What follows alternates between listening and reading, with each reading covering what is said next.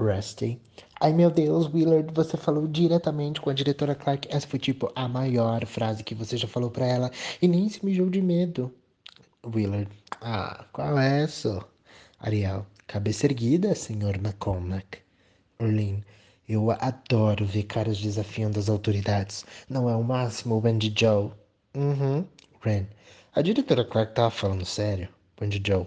Tão sério quanto um ataque cardíaco. Ren. Dançara mesmo contra a lei? Rusty.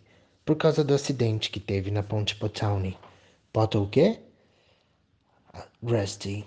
Há cinco anos, quatro jovens aqui de Beaumont tinham saído para dançar na cidade vizinha e estavam voltando de carro.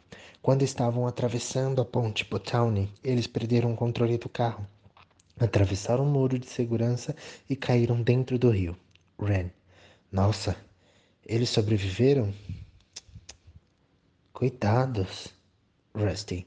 A autópsia revelou que estavam alcoolizados e a cidade enlouqueceu.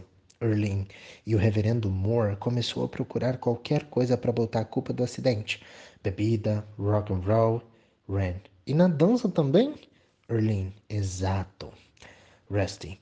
Ele convenceu o conselho da cidade de que tudo isso era pecado. E, num instante, a lei foi aprovada. Ren. Espera aí. O reverendo Moore tem esse tipo de poder? Rusty. O reverendo Moore? Erlin. Ele é o poder. Wendy Joe, ele é a lei. Ren. Rapaz, como é que vocês conseguem viver assim? Erlin. Prática. Anos de prática. Ren. Eu pensei que morar numa cidade pequena ia ser tranquilo. Sambarizais.